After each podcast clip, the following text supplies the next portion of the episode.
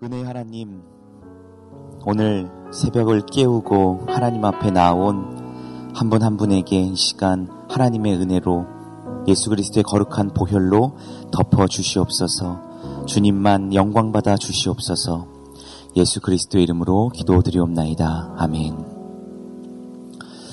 하나님의 은혜가 넘치는 복된 아침입니다. 오늘 주시는 하나님의 말씀은 고린도 후서 7장 2절부터 7절까지의 말씀입니다.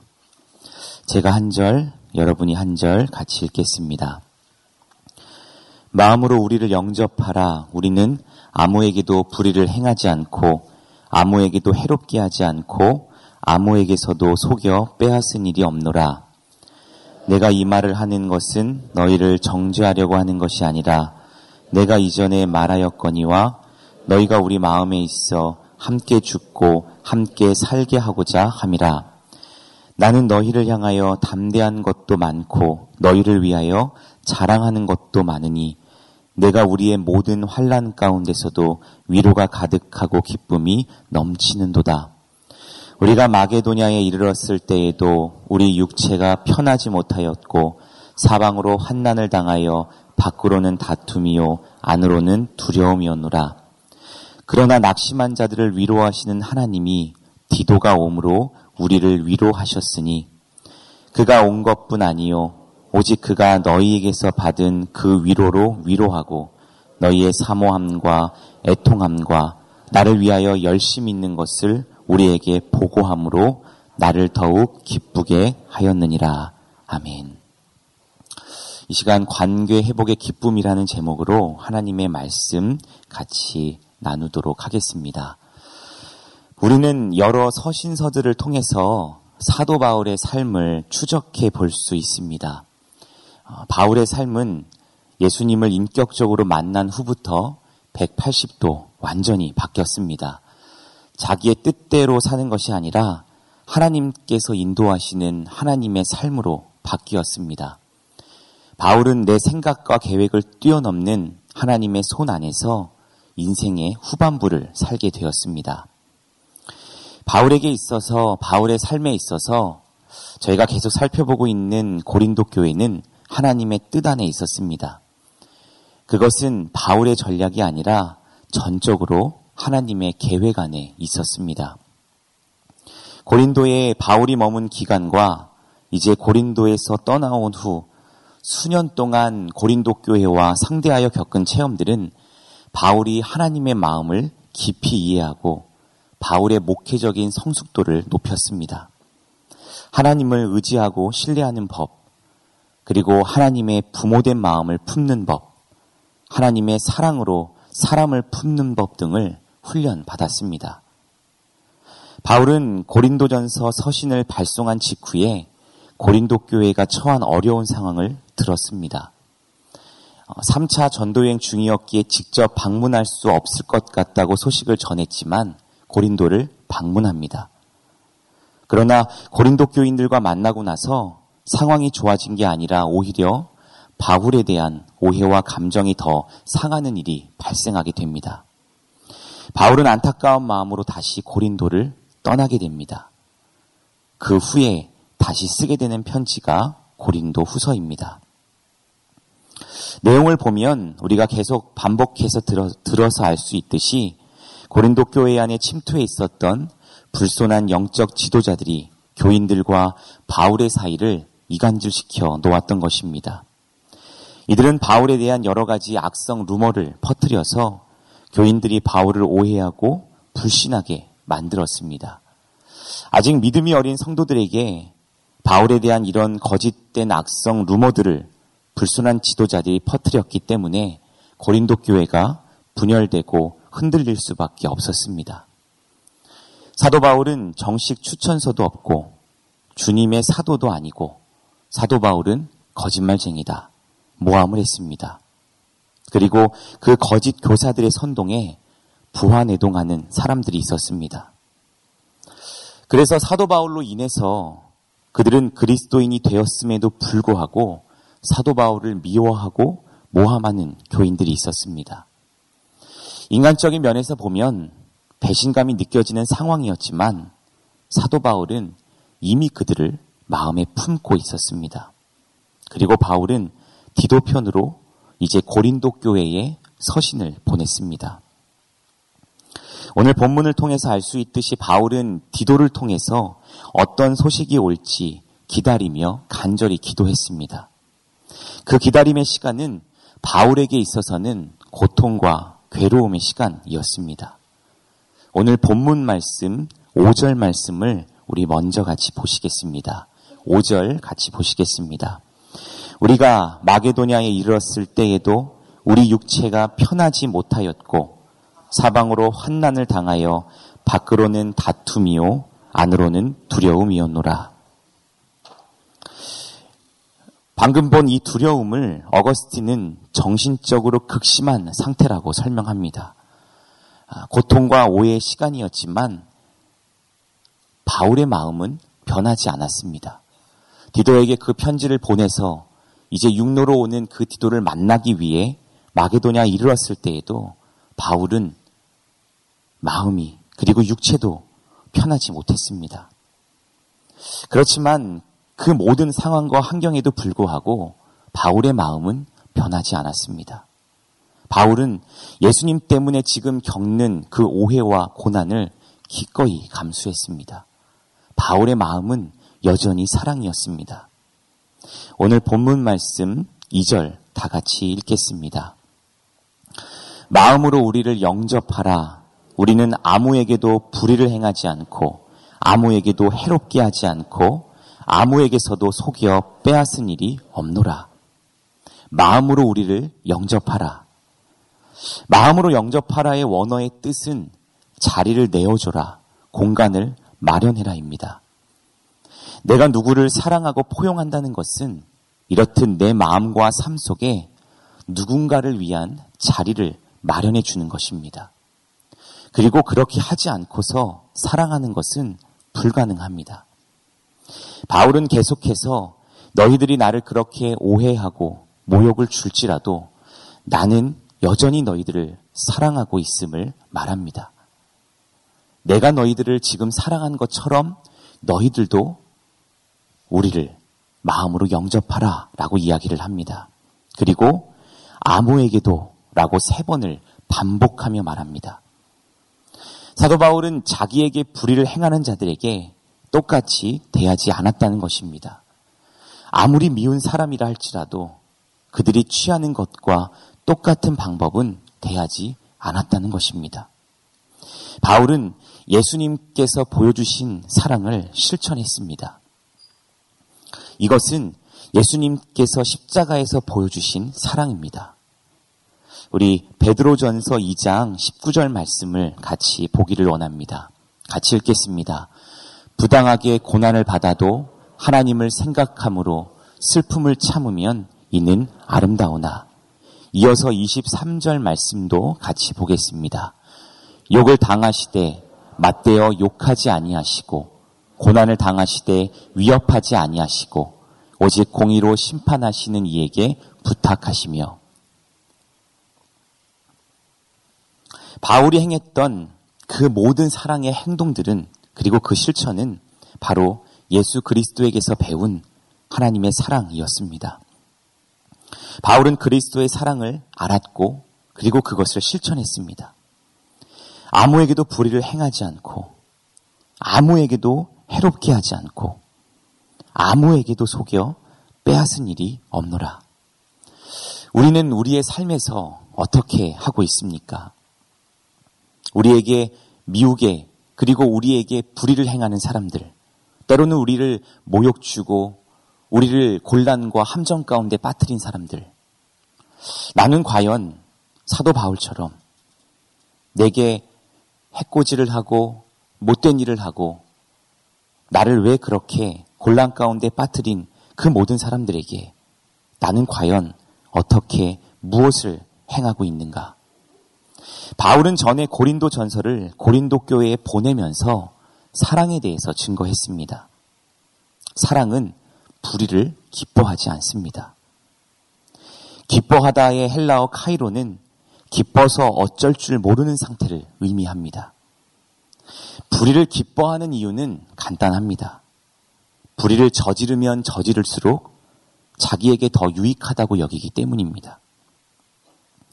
만약에 불의를 저질러서 죽음과 같은 손해를 보게 된다면 아무도 불의를 저지르지 않을 것입니다. 세상에서는 많은 사람들이 불의를 통해서 더 큰 유익을 누립니다. 그렇지만 우리가 반드시 기억해야 될 것은 하나님께서는 마지막 날 반드시 세마시고 심판하신다라고 하는 것입니다. 하나님의 사랑은 모두를 생각하는 힘입니다. 설령 자기에게 유익해 보인다 해도 불의를 결코 기뻐할 수가 없습니다. 바울은 지금에 있는 이 상황들이 억울했고 화났지만 그리고 배신감에 실망했지만 자기의 유익을 내려놓았습니다. 그리고 묵묵히 하나님의 심판을 믿고 하나님을 의지했고 신뢰했습니다. 오늘 본문 3절 말씀 다 같이 읽겠습니다. 내가 이 말을 하는 것은 너희를 정죄하려고 하는 것이 아니라 내가 이전에 말하였거니와 너희가 우리 마음에 있어 함께 죽고 함께 살게 하고자 함이라. 사도 바울이 계속해서 이야기하는 것은 디도편으로 내가 너희들에게 편지를 쓴 것은 너희들을 정죄하려고 내가 그것들을 너희들에게 쓴 것이 아니다. 그리고 오늘 본문에서 계속해서 반복적으로 사도 바울은 본인의 마음을 이야기합니다. 너희가 우리 마음에 함께 있어. 함께 죽고 함께 살게 하고자. 바로 너희들과 나는 함께 서로 마음이 얽혀 있는 사이라는 것입니다. 인생의 동역자로 함께 살아가는 것입니다. 내가 사랑해야 할 사람과 더불어 살아가는 것, 그리고 함께 인생의 동역자가 되어서 동거동락을 함께 나누는 것입니다. 그러기 위해서 우리는 그 사이에 있는 세속적인 사고방식을 버려야 합니다. 인간 중심적이요, 사회 중심적이요, 하나님 중심이 아닌 그 모든 것들을 버릴 수 있어야 합니다. 인간 중심으로는 결코 사랑이 안 되기 때문입니다. 예수님은 가장 크고 중요한 계명을 마음을 다하고 성품을 다하고 뜻을 다하여 하나님을 사랑하는 것이라고 말했습니다. 그리고 그 다음 중요한 계명을 내 이웃을 내 몸과 같이 사랑하는 것이라고 했습니다. 그런데 여기서 우리가 잊지 말아야 할 것은 이 두 번째 계명, 이웃 사랑하는 것은 바로 첫 번째 계명인 하나님을 사랑하는 것을 잘 지켰을 때 그 힘을 기반으로 해서 지켜질 수 있다라고 하는 것입니다. 누군가를 사랑하는 것, 그것은 결코 내 힘으로 할 수 없습니다. 내 힘으로 하려고 아무리 노력하고 발버둥해도 결국 한계에 도달한다라고 하는 것입니다. 그것은 하나님의 사랑의 힘을 기반으로 해서 지켜질 수 있습니다. 바울은 디도를 보낸 후에 이 기다림의 시간을 통해서 고린도 교인들 한 명한 한 명을 다시 생각했고 돌아보았습니다. 지금 시대처럼 지구촌이 하나가 되어지고 과학이 급속도로 발전한 시대였으면 아마 사도 바울의 이 기다림의 시간은 무의미했을 것입니다. 바로 전화를 했던지, 바로 비행기를 타고 찾아갔던지, 우리가 잘, 잘 쓰는 SNS를 통해서 자기의 억울함과 모든 것들을 호소했을 것입니다. 그러나 그 시대는 그냥 묵묵히 기다릴 수밖에는 없었습니다. 디도를 보냈는데 첫 번째 그 디도를 만나지 못해서 마음은 더 극심하게 더 두려워지고 더 힘들었습니다. 그리고 이제 두 번째로 디도를 만난 날을 기다립니다. 그 기다림의 시간을 통해 사도 바울은 고린도 교회를 다시 한번 돌아보았을 것입니다. 고린도 교회 교인들이 어떻게 예수님을 믿게 되었는지 생각해 보았을 것입니다. 4절 말씀 우리 다 같이 읽겠습니다. 나는 너희를 향하여 담대한 것도 많고 너희를 위하여 자랑하는 것도 많으니 내가 우리의 모든 환란 가운데서도 위로가 가득하고 기쁨이 넘치는도다. 바울은 나는 너희를 향하여, 나는 너희를 향하여 담대한 것도 많고, 그리고 자랑하는 것도 많다라고 바울은 고린도 교인들을 자랑했습니다. 바울은 어디에 있든지 그들을 생각하고 걱정했습니다. 어, 저는 대학생 때 북부 아프리카로 아울리치를 갔던 적이 있습니다. 그곳에서 20년 가까이 목회하고 계시는 목사님께 어, 많은 이야기들을 들었는데 어, 한 가지 이야기가 좀 기억이 납니다. 목사님께서 안식년이 되어서 한국에 가도 마음이 편하지 않다라고 합니다. 몇 년 만에 찾은 한국은 모든 것들이 낯설었습니다. 그 당시가 1980년도 거의 초반이었기 때문에 목사님께서 첫 안식년을 받고 한국에 갔습니다. 모르는 것 투성이어서 버스비도 몰라서 사람들에게 물었습니다. 그리고 아프리카에서 사역을 하셨기에 또 보통 사람들보다는 피부색이 좀 남달랐습니다. 어, 그랬더니 그냥 소위 속된 말로 어리버리한 그 선교사님을 사람들이 간첩으로 오해하고 신고까지 하려고 했다고 합니다. 어, 하나의 에피소드 이야기 있지만 목사님께서 안식년으로 한국을 방문할 때마다 오히려 한국이 낯선 고향이 되어버렸습니다. 한국에 가도 선교지에 있는 식구들이 걱정이 되었습니다. 아, 누가 결혼을 한다는데 집은 마련을 했나? 누구 자녀가 아팠는데 어떤가? 출산일이 다가오는데 누가 돌봐줄까? 이미 목사님에게 있어서 선교지는 나의 고향이 되어 있었습니다. 사도 바울의 사랑도 그리고 그렇게 한 분한 한 분을 사랑하고 기억하는 것 그것이 바로 하나님의 마음입니다. 어, 현재 프로야구 한화 이글스 김성근 감독은 어, 야신이라는 별명이 있을 정도로 야구를 사랑하고 평생 야구의 모든 것을 바치고 계신 분입니다. 김성근 감독이 쓴 리더는 사람을 버리지 않는다 라는 책을 보면 김성근 감독이 선수들을 어떻게 사랑하는지에 대해서 나와 있습니다. 김성근 감독은 이렇게 얘기를 합니다. 내 머릿속은 늘 선수들에 대한 생각으로 가득 차 있다. 선수들이 아프면 병원부터 의사까지 내가 모든 것을 준비한다. 미리 연락해 놓고 선수만 가면 될 수 있도록 세팅한다. 이런 일을 하면서 한 번도 되돌려 받을 생각을 해본 적은 없다. 사람과의 관계는 절대 계산으로 움직이면 안 된다. 사랑도 마찬가지 아닌가. 내가 100을 해줬는데 너는 뭐냐? 왜 50밖에 주지 않느냐? 따지기 시작하면 그건 아니다.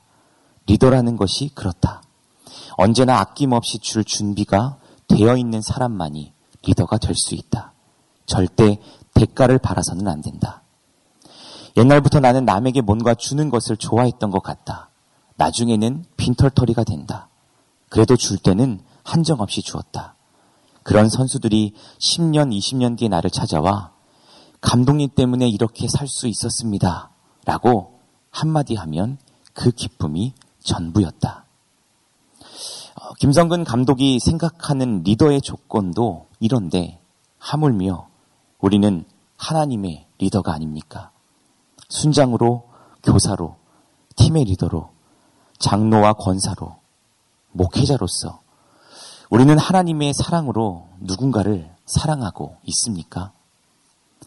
사도 바울이 그들을 사랑했던 것, 그것은 하나님께서 죄인 중에 죄인인 나를 사랑한 그 사랑, 그 사랑을 깨달았기에 가능했던 것입니다.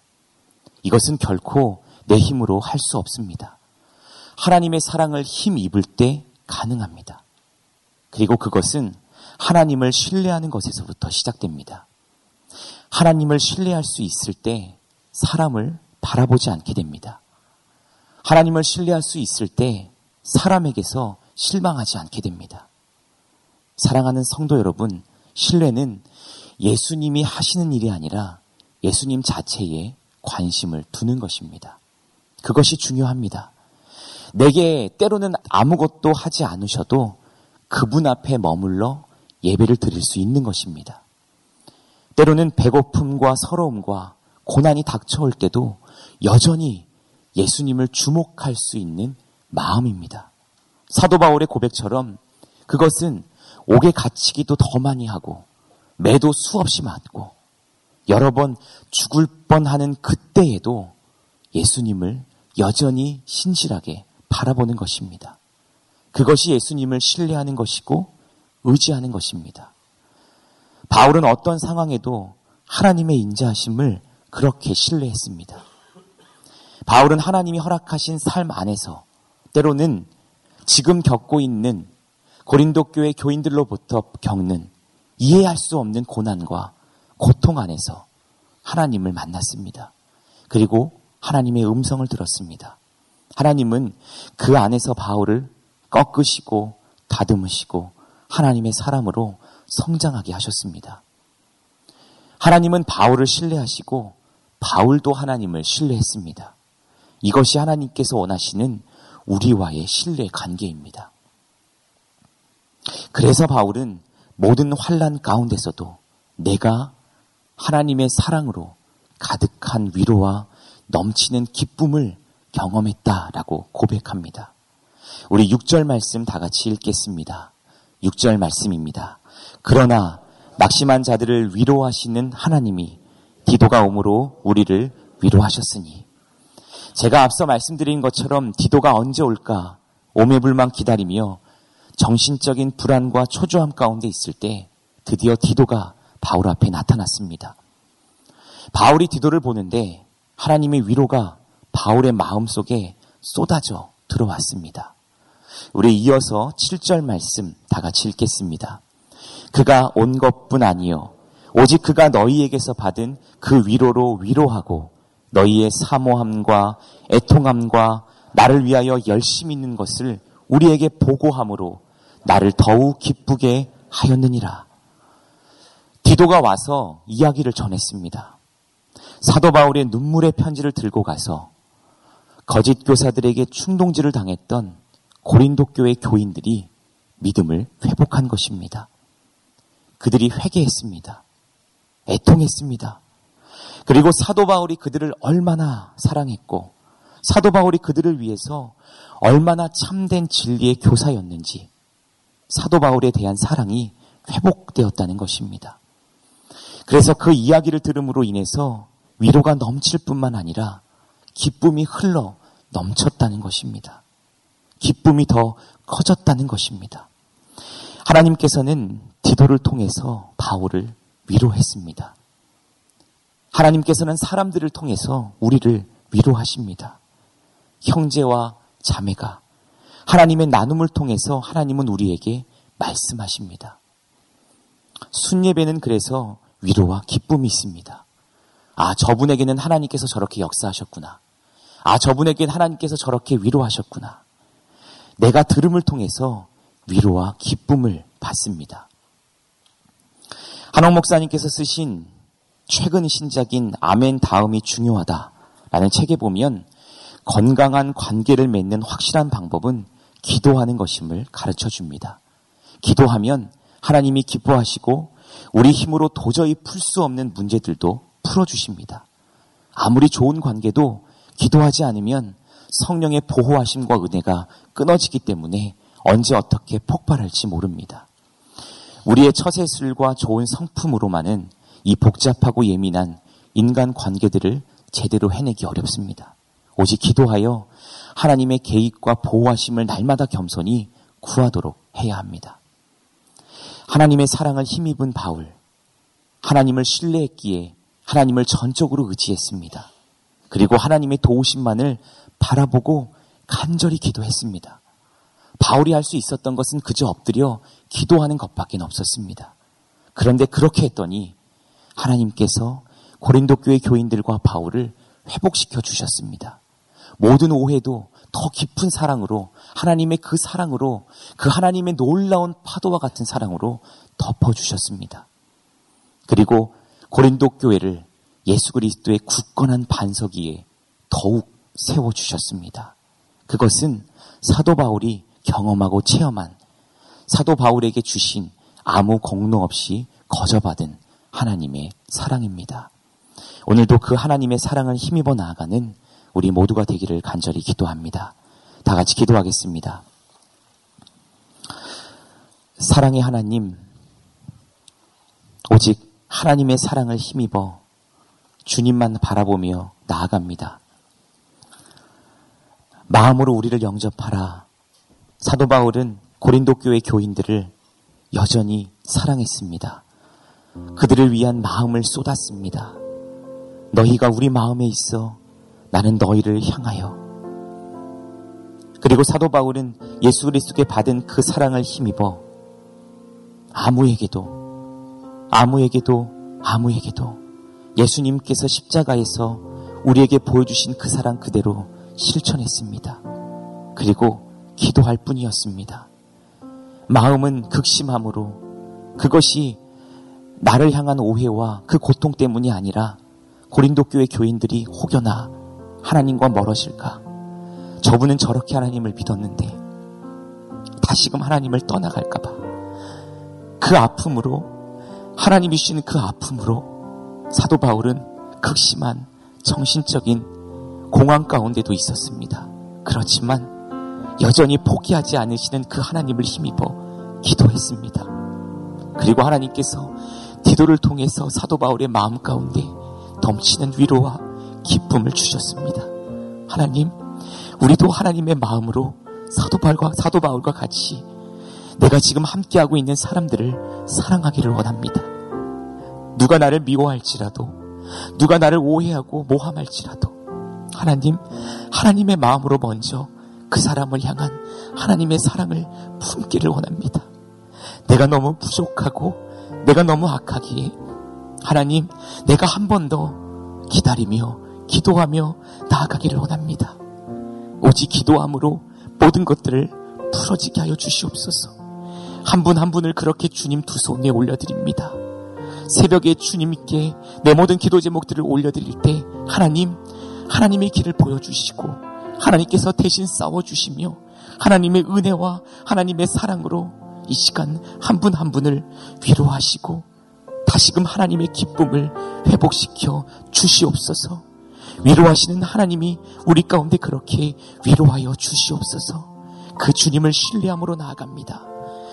예수 그리스도 이름으로 기도 드리옵나이다.